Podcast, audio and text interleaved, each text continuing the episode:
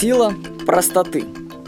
Оскар Уальд писал, в жизни нет ничего сложного, это мы сложны. Жизнь простая штука, и в ней что проще, тем правильней. Представьте, что у вас есть возможность задать любой вопрос и получить ответ на него. Изменилась ли ваша жизнь после этого? Я скажу, что не факт. Потому что ответ, который вам будет дан, может оказаться слишком простым. Например, человек хочет как-то улучшить свою жизнь и спрашивает, ну, меня какие техники применяю я сам. Как добиваюсь результатов. Я отвечаю, что мне помогло холотропное дыхание. Ну, все просто нужно прийти на тренинг по холотропному дыханию, там лечь и дышать минут 40, потом пойдут воспоминания, измененное сознание, всплывет какое-то травмирующее переживание, вы его осознаете, ваша жизнь начнет меняться потихоньку. Скажите, простая техника? Ну, совет, да, простой в принципе, ну ничего сложного. Что сделать? Сходите на тренинг по холотропному дыханию. Кстати, его проводит Герман Карельский, я вам его настоятельно рекомендую. На сайте terton.ru вы сможете найти расписание тренинга в вашем городе. Ну, элементарно, да, сделай. Но как вы думаете, кто, вот кому я говорил, послушался этого совета из моих друзей? Фактически никто. Потому что, знаете, я подумал, что это слишком просто. А люди не верят в простоту, им нужно что-нибудь дать посложнее. То есть, ну, слишком простой ответ.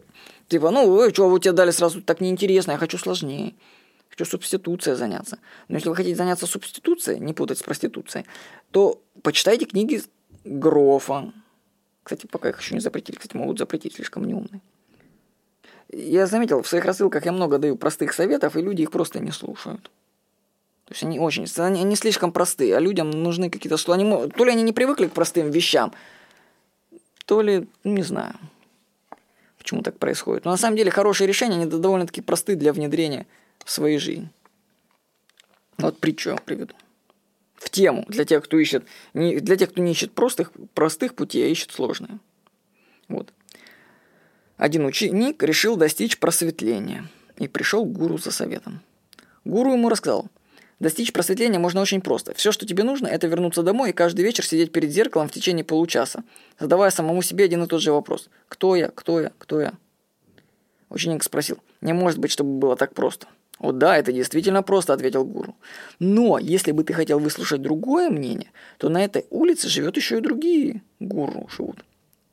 И ученик пришел к другому мастеру с тем же вопросом. Второй гуру ответил, «О, это весьма трудно и займет много времени. Чтобы достичь просветления, ты должен поддерживать мой хлеб в, в чистоте и убирать навоз в течение пяти лет». После пяти долгих лет уборки навоза и сохранения в чистоте коровьего хлеба, ученик почувствовал обескураженность и стал проявлять нетерпение по поводу своего просветления. Он пришел к гуру и сказал, «Почтенный учитель, я искренне и верно обслуживал вас в течение пяти лет, выполняя самую грязную работу в вашей общине. Я не пропустил ни одного дня и никогда не жаловался. Не думаете ли вы, что для меня пришло время достичь просветления?»